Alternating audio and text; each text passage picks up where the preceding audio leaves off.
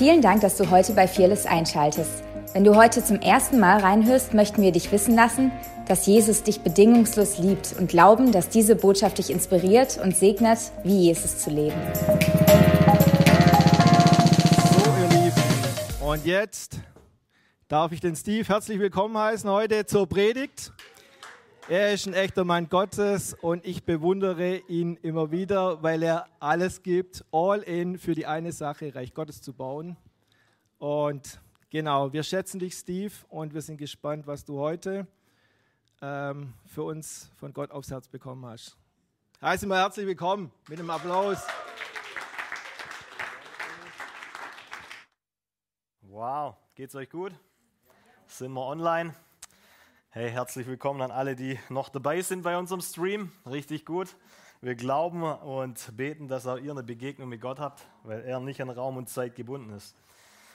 Ähm, ja, ihr Lieben, vielleicht ganz kurz. Gestern um 16 Uhr wurde ich sozusagen ausgenockt. Ähm, keine Ahnung, was passiert ist. Mir ist auf einmal ganz, ganz ähm, komisch gegangen. Und ähm, ich bin dann zwei Stunden später, also um 18 Uhr, für alle, die gut in Mathe sind, war alle um 18 Uhr ins Bett, ähm, habe äh, Soaking-Musik reingemacht und habe dann einfach vor mich hingedöst. Ich habe noch ein paar Leuten geschrieben, ähm, dass sie für mich beten sollen. In Stuff hat ähm, meine Frau was gepostet, weil ich einfach gemerkt habe, hey, ich glaube, das ist wirklich eine Attacke ähm, für das, was wahrscheinlich heute kommt. Ähm, von dem her bin ich selber mal gespannt. Und ähm, ich bin da im Bett gelegen und meine Füße sind nicht warm geworden. Ich habe dann, ähm, ich sage es nur euch und ja, im Livestream auch, aber ich habe dann äh, eine, eine Wärmflasche warm gemacht und äh, beziehungsweise meine Frau. Und äh, ich habe sie an meine Füße hingelegt, aber die sind nicht warm geworden. Und während ich döse, und ich weiß jetzt nicht, ob ich äh, schon geschlafen habe oder ob es eine Vision war, wie auch immer, ähm, habe ich ähm, Lichtgestalten gesehen. Ich habe äh, Leute gesehen aus der Church, die gekommen sind, um mir die Füße zu waschen. Ähm, von dem her, ich weiß genau, wer tatsächlich gebetet hat und wer nicht. nein, nein, alles gut. Aber ähm, ich dachte so, hey Leute, falsch, falsch. Ich will warme Füße, keine kalte. Und dann hat eine Stimme zu mir gesagt, ähm, die Stimme hat gesagt, lass es über dich ergehen. Und ich dachte so, Okay, aus welchem Jahrhundert kommst du? Und ähm, also ab dem Moment wusste ich, okay, das ist, das ist jetzt keine Fantasie oder sowas. Die, die Stimme sagt, hey, lass es über dich ergehen. Und ich dachte mir so, okay, alles klar, Herr, bist du das? Ähm, weil wenn es du bist, ich kann mich gut erinnern, als du deinen Jungs die Füße gewaschen hast, bist du kurze Zeit gestorben. Werde ich hier sterben oder was ist los? Und ähm, die Stimme hat dann gesagt, nein, ähm, äh, ich, ich, und meine Familie werden äh, die, die Wunder des Herrn verkündigen. Ähm, mega cool. Ähm, ich dachte mir nur so, hey, das ist cool, die Verheißung, aber jetzt weiß ich erst nicht, wie lange ich noch lebe. Ähm, Auf jeden Fall vielen, vielen Dank. vielen, vielen Dank für euer Gebet. Ich bin wieder topfit. Und ähm, ja, glaub wirklich, dass, ähm, hey, wenn wir beten, dann passiert was. Und äh, ob du das spürst oder nicht, oder ob dir die Füße gewaschen werden oder nicht, oder Engel in deinen Raum kommen und du das siehst. Ich glaube wirklich, ja, Engel sind dienstbare Geister und wenn wir beten, dann passiert was. Die führen das aus. Ähm, ja, wenn, wenn wir Heiligen reden, dann führen Engel Dinge aus. Ähm. Und äh, ich bete, und das ist meine, mein Gebet, dass wir ähm, unsere geistlichen Augen geöffnet bekommen, aber auch unsere Ohren be äh, geöffnet bekommen. Und ich will mich einfach ähm, bedanken für alle, die, die für ihren Pastor gebetet haben. Ähm, genau, und äh, ja, bin super, super dankbar. Ähm, ich bete noch ganz kurz und dann äh, legen wir mit der Botschaft los. Jesus, ich danke dir, dass du gut bist. Ich danke dir, Jesus, dass wir heute schon so viel von dir gehört haben. Ich danke dir, Jesus, dass du ein Vater bist, der sich um uns kümmert, der sich um uns sorgt, der weiß, wie es uns geht und der in unsere Situation ähm, ja, eintreten möchte. Ich danke dir, Vater, dass ähm, dir nichts unmöglich ist. Und ich bete einfach, Jesus, dass heute Morgen ein Tag ist, ähm, wo wir neu, wie wir gesungen haben, deiner Liebe begegnen, deiner ja, transformierenden Gegenwart, um wirklich da draußen einen Unterschied zu machen. In Jesu Namen. Amen. Okay. Ähm, ich habe die letzten oder das letzte Mal so ein bisschen über Familie geredet. Ähm, da kamen ein paar Hater, äh, die fanden das nicht so cool kann auch nichts dafür, dass wir weiter sind wie die. Nee, Spaß. Ähm, ich glaube wirklich, dass es, dass es eine essentiell wichtige Botschaft ist und die ist so umkämpft, weil wir sehen da draußen, da rennt ein Virus rum und versucht uns in, in Angst und, äh, sage ich mal, ähm, auch in Spaltung zu führen. Und die Botschaft äh, von Familie, von Jüngerschaft ist eigentlich das Gegenteil, weil sie zusammenführt. Und ist doch klar, dass das dann angegriffen wird. Und ähm, ja, von dem her, wir beten für alle, die ähm, ja, immer noch denken, Corona wäre der Antichrist. Praise God. Okay, wer von euch will Frucht bringen? Ihr seid ziemlich leise. Das war ein Witz. Okay, also es war ein Witz mit Corona ist der Antichrist. Er ist es nicht. Ähm, Corona kommt definitiv aus der Hölle, aber ähm, er ist nicht der Antichrist und wir brauchen auch keine Angst haben vor dem Virus, weil wir die Welt überwunden haben. Und äh, jede Theologie oder irgendwas, was du mir schickst, und ähm, Leute, ganz ehrlich, behaltet für euch ähm, ob es über die Impfpflicht ist oder sonst irgendwas. Solange du nicht mehr ähm, für unser Land betest, wie du kritisierst, dann höre ich dir eh nicht zu. Ähm, es ist einfach wichtig, okay, jetzt bin ich da schon drin, also gehen wir mal schön. Für mich ist einfach wichtig, dass wir das verstehen, weil ganz oft ähm, kommt irgend so ein Internetjodler, der irgendwas erzählt, der irgendwelche Bibelstellen aus dem Kontext nimmt und uns versucht, irgendwas klar zu machen. Aber die Leute, die kritisieren nur. Leute fragen mich, hey, was denke ich? ich hey, das Thema geht unser Land an. Da will ich nicht nur denken, da will ich ein Wort vom Herrn haben. Deswegen bete ich für eine Offenbarung, was tatsächlich hinter dem Virus ist. Ich bete für unsere Regierung, dass sie ja, Weisheit bekommt, das richtig zu entscheiden. Leute, ich brauche Gottes Weisheit für meine Familie. Jetzt gibt es doch mal die Politiker, die glauben nicht mal an Jesus. Die brauchen definitiv auch Jesus. Da können wir doch nicht die kritisieren, wenn sie nicht mal Jesus haben. Und die haben viel, einen viel größeren Einfluss wie du. Bei dir geht es ganz oft nur um dein eigenes Leben, um ich mich meiner mir, ach Herr, segne uns alle vier. Und wenn es uns schlecht geht, oh du liebe Zeit, die Welt geht unter. Die haben ein ganzes Land hinter sich. Und ich will das nicht ähm, beschönigen oder sonst irgendwas. Ich glaube wirklich, ähm, dass wir Hoffnungsträger sind, dass wir Lösungen haben für diese Zeit. Aber wenn wir auf den gleichen Zug aufspringen, der Spaltung, und versuchen, unsere Brüder und Schwestern zu beeinflussen, ähm, Spaltung in unser Land und in die Christenheit zu bringen, dann reiten wir eigentlich auf der Botschaft des Antichristen und nicht auf der Botschaft von Jesus, der Einheit bringen will. So, also, wer, wer oh, fällt mir gerade noch was anderes ein. Ganz oft sind es so Internetprediger, die kennen wir gar nicht. Wir kennen nicht ihr, ihr Leben, wir kennen nicht die Frucht in ihrem Leben. Und wenn ich von Leuten was empfangen will, ist mir ganz wichtig, dass ich die Frucht in ihrem Leben kenne. Ich will doch nicht von irgendjemandem was empfangen, der vielleicht in Ehebruch lebt oder sonst irgendwas und drei Bibelstellen zitieren kann. Ich war mal mit Daniel Kolenda äh, in einem Meeting und ähm, durfte einfach von ihm lernen. Und da war auch jemand dabei, der hat Daniel Kolenda eine Frage gestellt. Und äh, die Person ist aufgestanden, hat Daniel Kolenda eine Frage gestellt und Daniel Kolenda dreht sich zu der Person um. Daniel, Daniel Kolenda kennt ihr, oder? Ja. Nachfolger von Reinhard Bonke.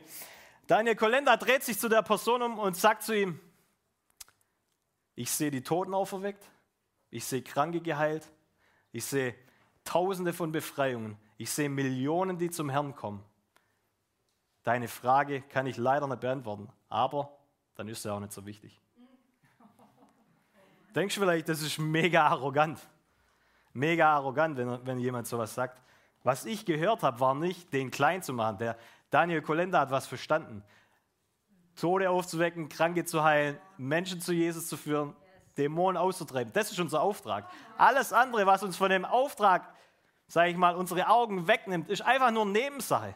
Wenn die Nebensache zu meiner Hauptsache wird, dann habe ich ein Problem. Wenn du beides machen kannst, praise God. Aber wenn die Nebensache zu meiner Hauptsache wird, dann haben wir ein Riesenproblem. Und wenn in deinem Leben es nur noch um Corona geht, dann hast du ein Problem. Weil du wirst das bevollmächtigen, was du am meisten anschaust. Okay, also zum fünften Mal. Wer will Frucht bringen in seinem Leben? ja, ich will heute ein bisschen darüber reden, ähm, einfach nochmal weiter über Jüngerschaft, über Vaterschaft, über Söhne und Töchter. Wer von euch ist ein Vater hier drin oder eine Mutter? Also geistlich vielleicht auch. Okay, super. Wer von euch ist ein Sohn und eine Tochter? Da müssen jetzt eigentlich alle Hände hochgehen, auch die Väter und, äh, Väter und äh, Mütter, weil auch die waren mal Söhne und Töchter. Und ähm, wir alle sind Söhne und Töchter. Aber wir können nur Väter und Mütter werden, wenn wir Söhne und Töchter waren oder sind. Und ähm, ich will ganz kurz mit diesem Thema Fruchtbringen einsteigen, weil ich glaube, wir, wir haben da was falsch verstanden. Und ähm, in Johannes 15, Vers 16, da heißt es, ihr habt nicht mich erwählt, sondern ich habe euch erwählt und euch dazu bestimmt. Oh, come on, also warte mal ganz kurz. Jesus hat nicht, wir haben nicht Jesus erwählt, sondern er hat uns erwählt und dann bestimmt er uns auch noch für irgendwas. Das ist wirklich gut, weil das nimmt jeden Druck aus deinem Leben. Okay, ihr habt nicht mich erwählt, sondern ich habe euch erwählt und euch dazu bestimmt, dass ihr hingeht und Frucht bringt. Okay, weiterlesen ist immer gut.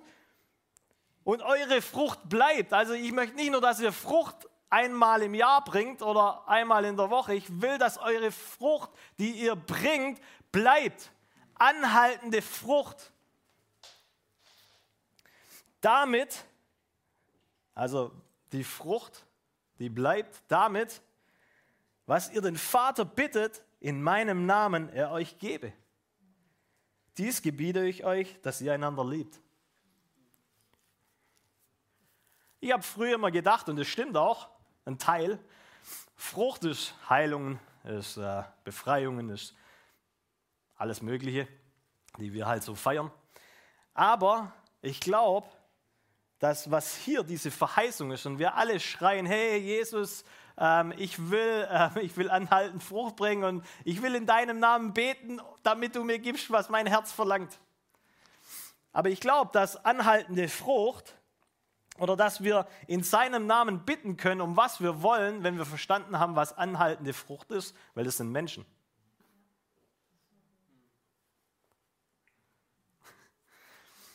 Ich glaube tatsächlich, die ultimative Frucht ist Personen, ist Menschen. Dein Ferrari ist auch eine coole Frucht oder sonst irgendwas, aber ultimativ Frucht, die Ewigkeitsbestand hat, ist eine Person. Und ich glaube, das müssen wir verstehen, weil ansonsten kommen wir von diesem Auftrag, den Jesus uns gegeben hat. Und wenn wir einen Auftrag hören, das widerspiegelt ganz oft auch eine Not. Jesus hat gesagt, hey, geht raus und macht zu Jüngern. Was ist in unserem Land das Problem? Jünger machen. Wir sehen es selber in unseren eigenen Reihen. Keiner will mehr Verantwortung für irgendjemand anderes übernehmen, weil er selber mit sich selber so beschäftigt ist. Ich möchte euch ganz kurz ein Bild zeigen ähm, über eine Statistik, vielleicht können wir es hinbeamen. Ähm, wir haben 7,5 Milliarden Menschen auf dem Planeten gerade. Und fast die, die Hälfte davon ist unter 25 Jahren. 3,2 Milliarden. Könnt ihr es lesen, ja? Die deutsche Bevölkerung ist 83,2 Millionen. 25 Prozent davon sind unter 20 Jahren. Ich weiß nicht, ob du es schon mal gehört hast. Es gibt äh, Prophetien von Propheten, die sagen, dass es eine eine Milliarde Ernte geben wird. Kennt ihr die? Die, die, die Amis sagen eine Billion. Okay, vielleicht kennst du dann. Ähm, aber es gibt ja keine Billion Menschen, von dem her ist es eine Milliarde. Okay. So, eine Milliarde Menschen, wenn es eine Milliarde Menschen geben soll, die zu Jesus kommen, dann bedeutet es für uns, wenn ich mich jetzt als Jüngermacher identifiziere, ja, als Mentor oder so, und zehn Leute an die Hand nehmen würde und das, ah, sage ich mal, und das bei einer Milliarde, dann bräuchten wir 100 Millionen Jüngermacher.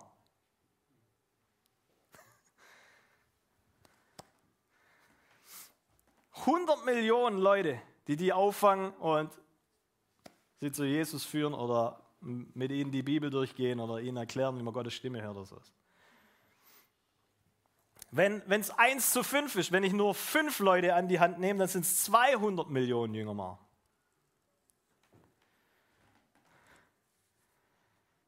Seht ihr die Dringlichkeit, dass das Leben nicht nur um uns geht? Nicht nur um uns. Wir haben da draußen eine, eine geniale ähm, Wall, eine geniale Wand von, von Erweckungsträgern. Und einer davon, den ich mega feiere, ist John G. Lake. John G. Lake ist ähm, enorme Wunder erlebt, enorme Dinge ähm, mit Gott gesehen. Und in Gottes Generäle, da schreibt er, ich habe es euch mitgebracht und lese es euch vor. Also Lake bedauerte es zutiefst, also am Ende seines Lebens hat er zurückgeblickt. Und dann heißt es, Lake bedauerte es zutiefst, dass er seinen eigenen Kindern nicht genügend Zuwendung gegeben hatte. Und er schrieb später in einem Brief, jetzt hört mal zu, dass all die Wunder, die durch seine Hände gewirkt worden waren, ihm persönlich keine Erfüllung gegeben haben und den Verlust seiner Familie nicht aufwiegen konnten. Oh mein Gottes. Wir sind eine Kirche, die für Wunder bekannt ist, Leute. Und ich liebe das und ich feiere das, weil es Teil von, von dem ist, was Jesus gelebt hat, was er uns an die Hand gegeben hat, was Teil vom Reich Gottes ist, dass wir hier den Himmel auf die Erde bringen und im Himmel gibt es keine Krankheit. Aber ganz ehrlich, wenn eine Nebensache, in Anführungszeichen, Heilung, mich weg von der tatsächlichen Berufung bringt, wo Gott mich hingepflanzt hat, meine Familie, dann habe ich ein Problem. Ist so heftig heute Morgen. Ich will das da damit sagen, dass wir erkennen, hey, wir haben eine allererste Berufung. Natürlich, die geht's, da geht es um uns, aber wenn Gott uns eine Familie gegeben hat, dann geht es um die. Und dann breitet sich das Ganze aus. Ja, wir haben da eine Fearless Family, wir haben da eine Church-Familie und da wollen wir Jünger machen. Jüngermacher ausbilden auf diese Ernte, die kommen wird. Und das müssen wir jetzt schon machen, weil sonst nachher kommt die Ernte und überrollt uns. Und deswegen wollen wir mit einer Person anfangen oder zwei, egal. Und da geht es auch nicht um das, ah, ich muss so und so viel Zeit damit verbringen. Hey, ein Leben kann verändert werden, wenn du eine Stunde mit ihr verbringst oder mit ihm. Und ich glaube, dass eins unserer Hauptprobleme tatsächlich ist, ich habe hier einen Zollstock dabei. Mein Sohn hat ihn abgekracht, deswegen bringe ich nur noch ein bisschen was mit. Halleluja, für richtige Söhne. Spaß. Auf jeden, auf jeden Fall, ich glaube tatsächlich, dass wir im Geist ganz oft mit so einem Zollstock, mit so einer Messlatte rumlaufen. Und wir vergleichen uns. Wir schauen und messen die Frucht vom anderen ab. Wir schauen, hey, okay, der hat so und so viel Salbung in seinem Leben. Oh man, ah, bis ich, bis ich mal ein Jüngermacher sein kann, oh, da muss ich noch ein bisschen mehr wachsen. Ähm, der und der verbringt so und so viel Zeit ähm, in, seinem, äh, in seinem Alltag mit Jesus. Oh, das muss ich auch noch machen. Wir haben und wir kreieren durch unseren Maßstab ein Idealbild, das wir nie erreichen. Weil äh, wenn wir uns sage ich mal, wenn wir uns vergleichen, entweder wir, äh, wir schaffen es nicht, dann kommt Minderwert in unser Leben, oder ich sage, ja, ich bin besser wie der, dann habe ich Stolz in meinem Leben. Das Problem ist, oh, Schikababa, ganz kurz, ich brauche mich nicht. Ich brauche mich nicht mit meiner, mit meiner Messlatte vergleichen. Das Kreuz definiert mich. Er definiert mein Leben und er qualifiziert mich. Ich brauche doch nicht auf meinen Nachbar schauen, ob der alles beisammen hat und muss mich an seiner Leistung, an seiner Salbung messen. Nee, das Kreuz definiert mich. Er macht mich heilig. Er bevollmächtigt mich. Seine Gnade ist jeden Tag neu und aufgrund dessen darf ich in dieser Liebe baden und diese Liebe weitergeben.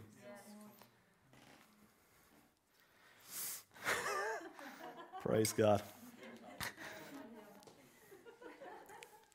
Das ist mir einfach wichtig. Vergleich dich doch nicht. Du musst auch nicht Jüngerschaft gleich leben wie ich. Das ist egal. Jesus hatte zwölf Leute, ja, minus einer, ja, und ähm, die waren alle unterschiedlich, enorm unterschiedlich. Und als Jesus gegangen ist, dann war sie auf sich gestellt. Natürlich, die haben den Heiligen Geist bekommen, aber wer von euch hat den Heiligen Geist? Ah, fünf von euch, okay, dann wissen wir, was die nächste Botschaft ist.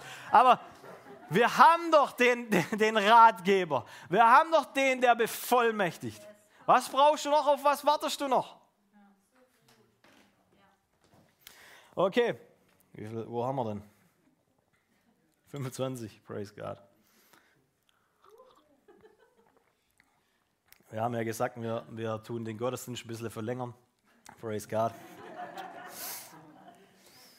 In Markus 5 da gibt es äh, eine geniale Geschichte, ähm, in die ich heute Morgen mit euch kurz reinschauen möchte noch, wenn wir Zeit haben, noch in 1. Mose. Und ich weiß nicht, wie es dir geht. Ich habe die Passage gelesen und Gott hat gesagt, lese nochmal. Ich habe die Passage gelesen und Gott sagt, lese nochmal. Ich habe die Passage gelesen und Gott sagt, lese nochmal. was ist da drin, du liebe Zeit? Ähm, und ähm, dann sagt er zu mir, hey, du bist echt ein guter Leser. aber, aber lies, bis es persönlich wird. Erweckung ist was Persönliches. Wenn das Buch belebt wird durch den Geist, dann hat es Transformationskraft. Aber dann muss ich es persönlich lesen, dass es in mein Herz reden darf, damit es Transformationskraft hat weiß nicht, wie es dir geht. Wir sind ja alle gute Christen. Wenn du mit dem Auto unterwegs bist dann, und viel unterwegs bist, dann fährt man ab und zu immer mal wieder an so Unfällen vorbei. Kennt ihr das? Auf der Straße, entweder auf deiner Seite oder auf der anderen. Und ähm, als guter Christ, dann schickt man so ein Stoßgebet los. Vielleicht wieder ein oder andere gestern bei mir.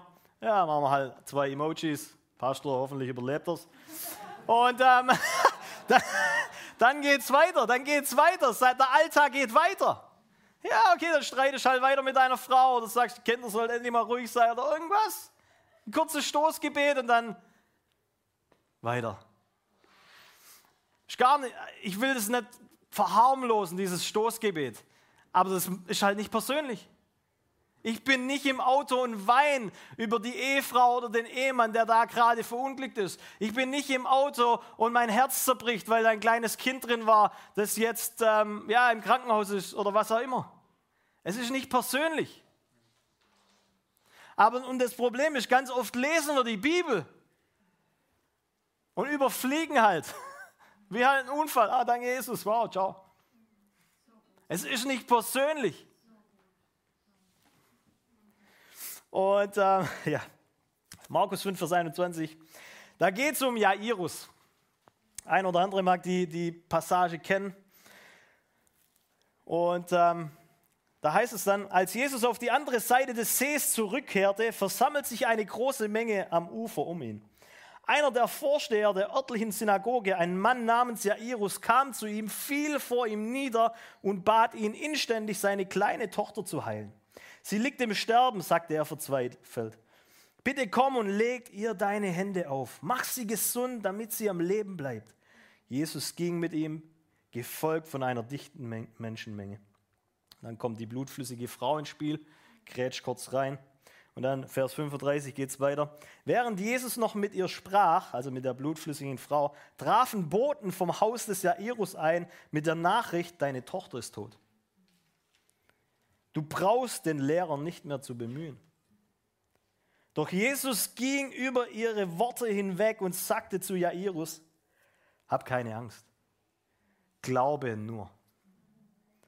Er wies die Menge an, zurückzubleiben und nahm nur Petrus, Jakobus und Johannes, den Bruder des Jakobus, mit.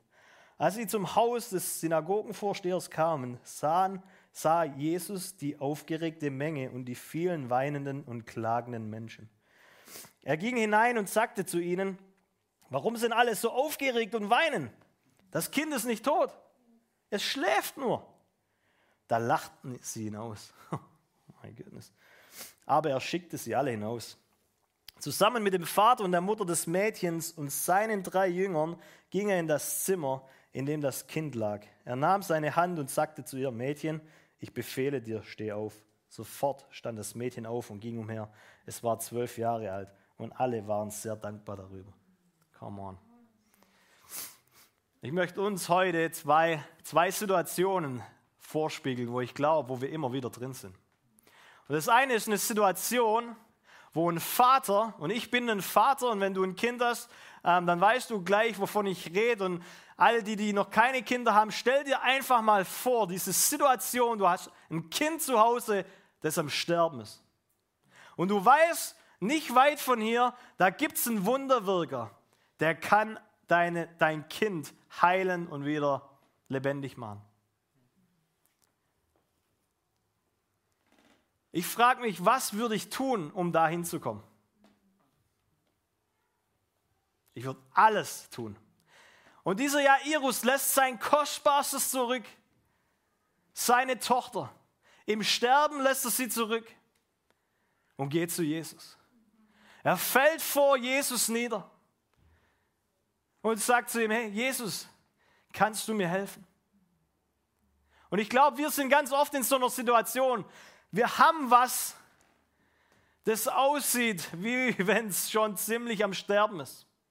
Und wir gehen dann zu Jesus und fallen vor Jesus auf unsere Knie oder auf den Boden und beten, dass er kommt und die Situation einnimmt. Und das Geniale ist, Jesus sagt, ja, ich komme. Und sie drehen sich um und gehen Richtung Jairus seinem Haus. Und da kommt eine Frau. In anderen Worten, ich weiß nicht, wie oft du schon hier in der Kirche warst und du bist mit deinem Problem gekommen, du bist mit dem gekommen, wo du einen Durchbruch brauchst. Und auf einmal ruft dein Nachbar, oh, praise God, ey, wow, Durchbruch, geheilt. Und du sagst, hey Jesus, wir hatten doch eine Farbmache. Du wolltest doch zu mir kommen. Du wolltest doch mit mich heilen. Kennt ihr das? Und Jesus ist auf dem Weg dorthin und eine Riesenmenge umgibt ihn.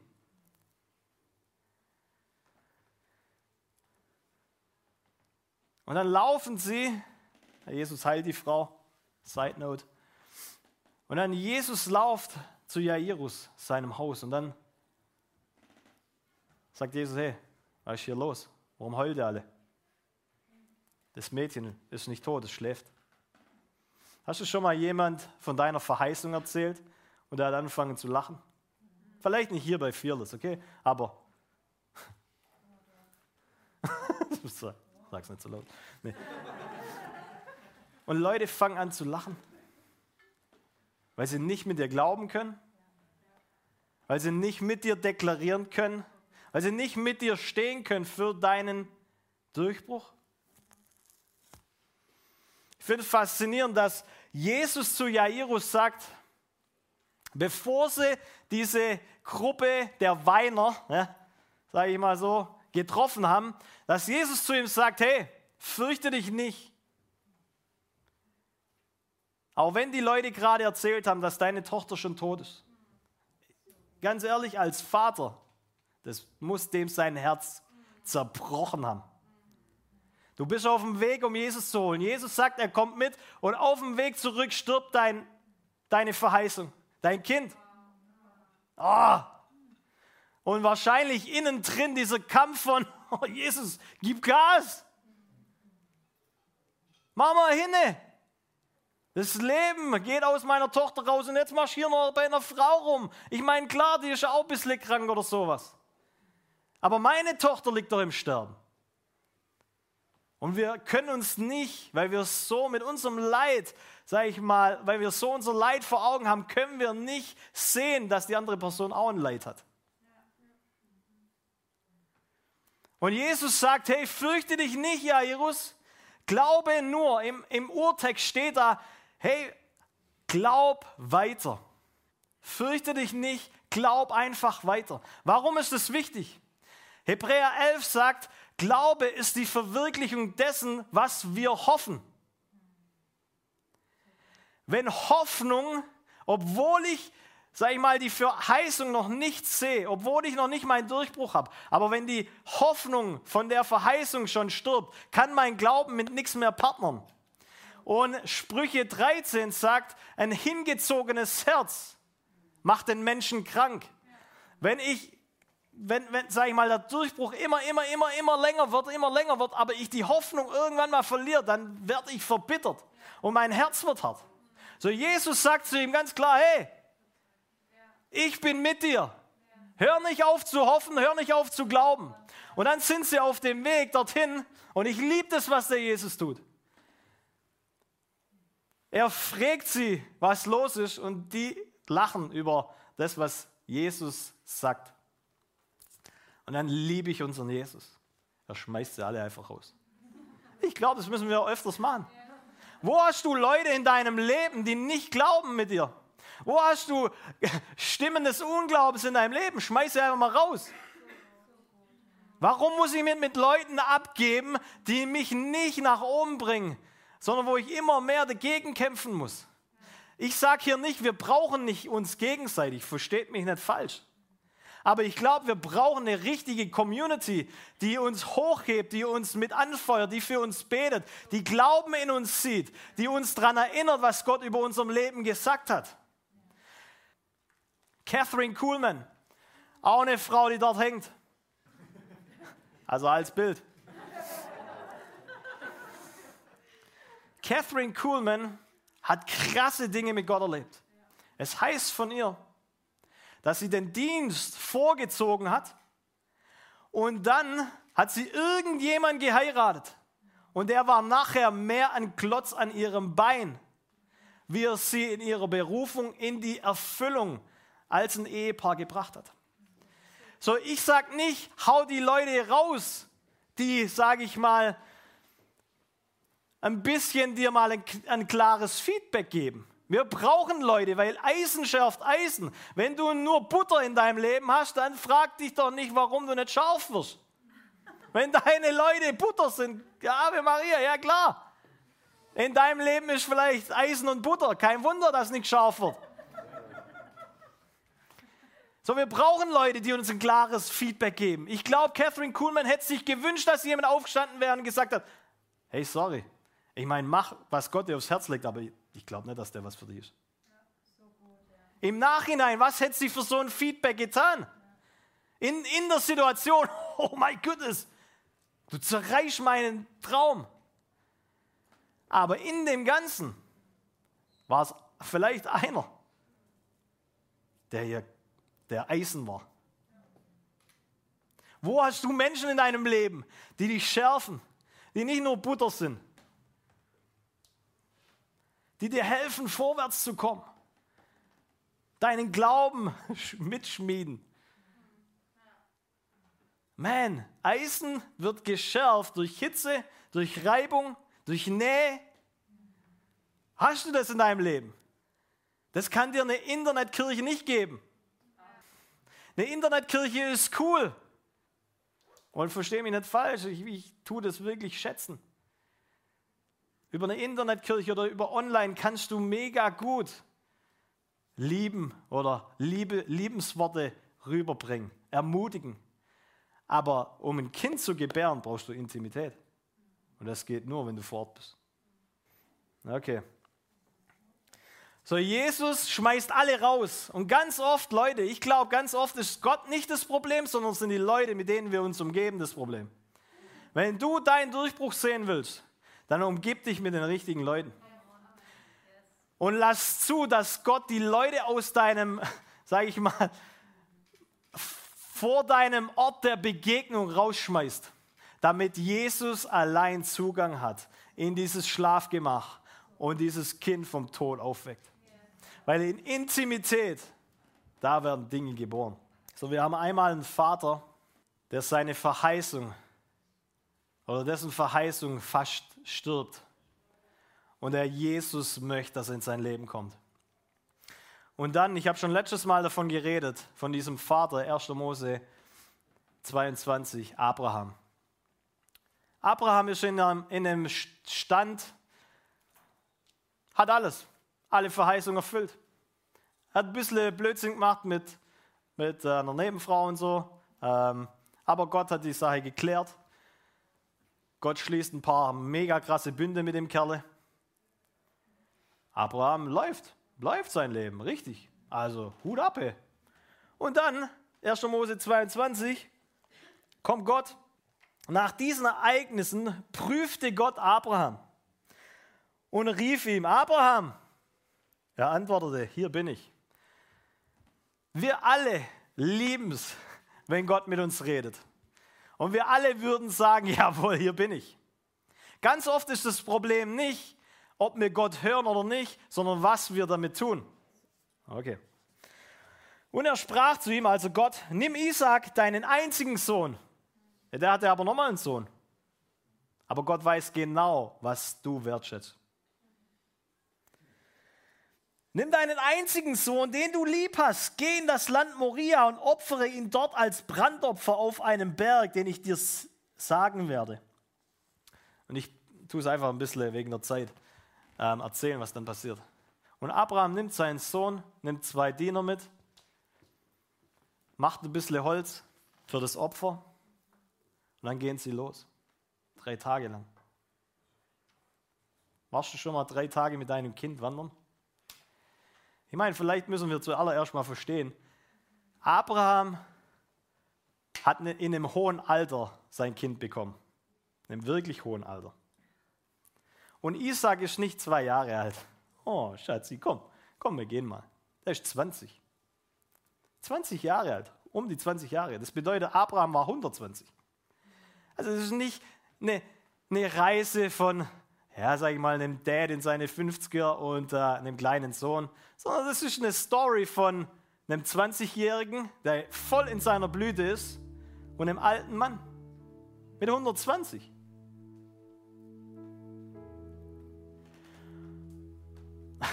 Und wieder, versetz dich mal in diesen Vater.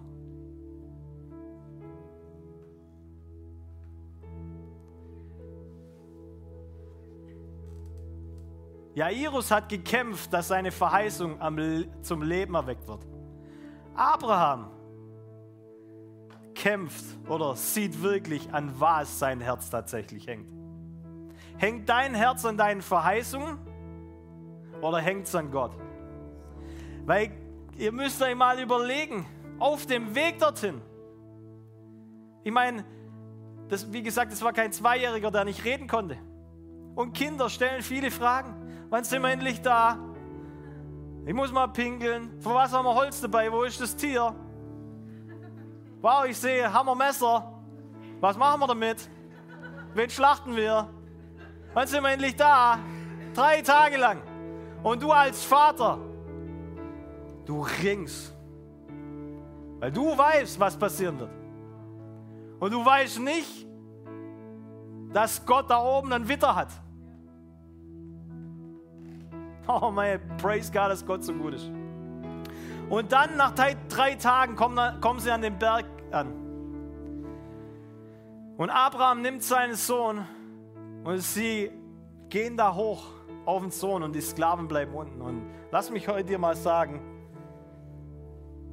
Söhne kommen an Orte, wo Sklaven nie hingehen werden.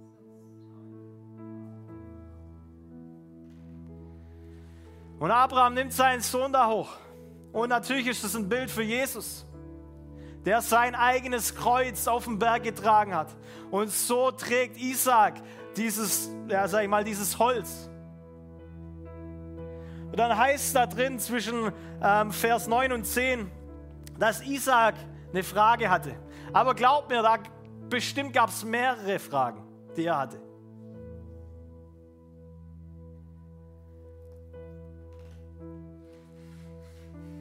Und ich glaube, so wie Jesus im Garten Gethsemane war und mit dem Herrn gerungen hat, vor seinem Tod, so muss es da ein Gespräch geben zwischen Vater und Sohn.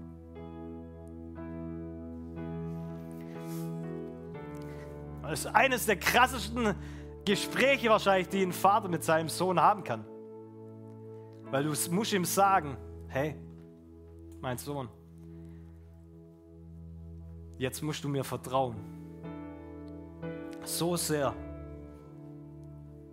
dass es vielleicht dein Leben kosten könnte. Und dann legt sich dieser 20-Jährige auf den Altar, den sie noch selber bauen. Ich meine, ganz ehrlich, ich bin auch nicht mehr der Jüngste. 20-Jähriger in seiner Blüte, der könnte mich locker ausnocken. Jetzt stell dir mal vor, wir sind 120. Ich meine, das war keine Frage, hey, jetzt leg dich hin, so mach dich platt. Das war kannst du mir vertrauen. Da ist eine Beziehung zwischen Vater und Sohn.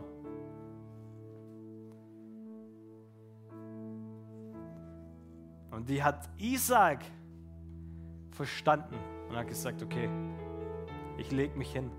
Und das Geniale ist, noch bevor Isaac und Abraham den Berg hochgehen, sagt Abraham zu seinen Dienern, wir gehen da hoch, wir beten Gott an und wir kommen wieder runter. Ich glaube nicht, dass er wusste, dass da oben ein Witter war, sondern er hat einfach aus seinem Schmerz heraus prophezeit. Und das möchte ich dir heute sagen, egal in welcher Situation du bist, ob deine Verheißung so ein bisschen angerüttelt wird, prophezei, dass du mit Gott auf den Berg gehst und du kommst wieder runter.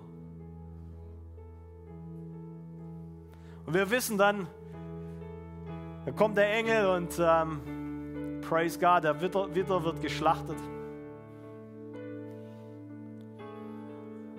Und vielleicht jetzt mein letzter Satz zu, zu ähm, Vaterschaft oder Jüngerschaft. Wir brauchen Beziehungen in unserem Leben. Wir müssen aus Beziehungen heraus miteinander unterwegs sein. Ansonsten kreiere ich Menschen, die mir helfen, Holz auf den Berg zu tragen, aber nie willig sind, ihr Leben für die Vision überzulegen.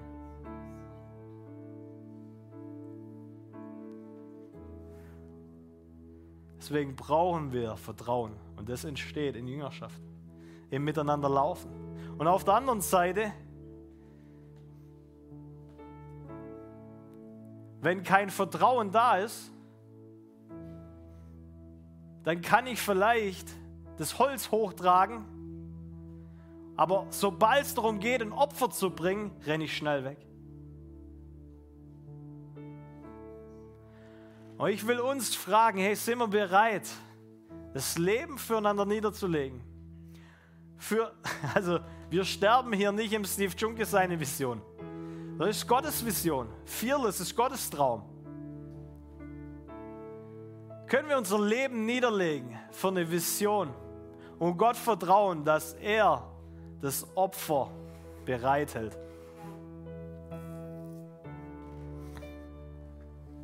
Es wird uns einiges kosten, ihr Lieben.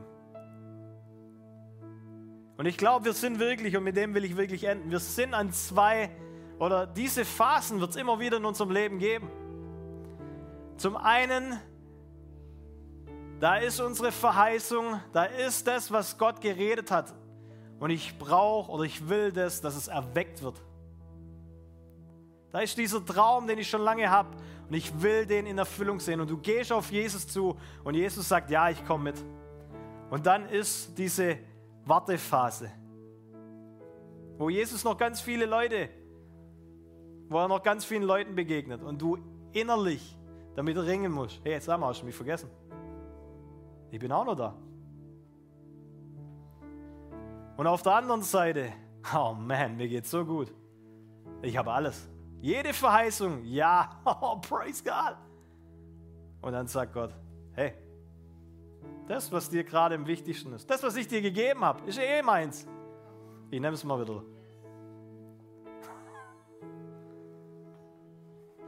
Darf Gott mit uns so reden? Darf Gott uns in seine Tiefe mitnehmen? im Kern, das ist Familie. Vertrauen, Beziehung, füreinander da sein, gegenseitig wertschätzen, aufbauen, bevollmächtigen.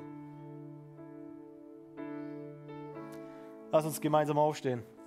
Jesus, ich danke dir, dass du uns gebrauchen möchtest, dass diese eine Milliarde Menschen, die wir glauben natürlich, dass jeder zum Herrn kommt, aber lassen wir mal die eine Milliarde stehen. Wir beten, Jesus, dass du uns vorbereitest, dass du unser Herz vorbereitest, dass wir von Söhnen zu Väter und von Töchter zu Mütter werden. Dass wir lernen, uns in Menschen zu investieren. Dass du uns Zeit freiräumst, Ja zu anderen zu sagen. Jesus, Ich bete, dass du uns zeigst, wo wir Butter im Leben haben und die raushauen. Und Jesus, ich bete, dass Menschen in unser Leben kommen, die Eisen sind, die uns schärfen, auch wenn es manchmal weh tut. Aber ich bete, Jesus, dass wir wirklich sagen können, hey, wir haben hier Familie gefunden. Und das ist nicht immer leicht. Und wir wollen Vertrauen lernen, bevor wir wegrennen. Wir wollen Vertrauen lernen, sodass wir selbst unser Leben niederlegen könnten. Für eine Vision, die wir nicht mal gehört haben. Isaac hat nicht mal die Vision selber von Gott gehört. Gott hat nur mit Abraham geredet. Kannst du dein Leben niederlegen für eine Vision, die jemand anders hat, obwohl du sie gar nicht selber gehört hast? Oder musst du immer dein eigenes Ding hören? So, Jesus, ich bete, ich bete einfach, Jesus, dass du unser Herz weich machst. Und dass wir hier zu was wachsen, dass die Welt, das Deutschland, das unsere Regierung braucht. Hoffnungsträger, Familien, die die Welt verändern, Häuser, in denen die Apostelgeschichte weitergeschrieben wird. In Jesu Namen. Amen. Danke fürs Reinhören. Wir glauben, dass der Heilige Geist durch seine Liebe, Kraft und Wahrheit Veränderung bringt und dich zurüstet, diese Begegnung in dein Umfeld hinauszutragen. Sei gesegnet.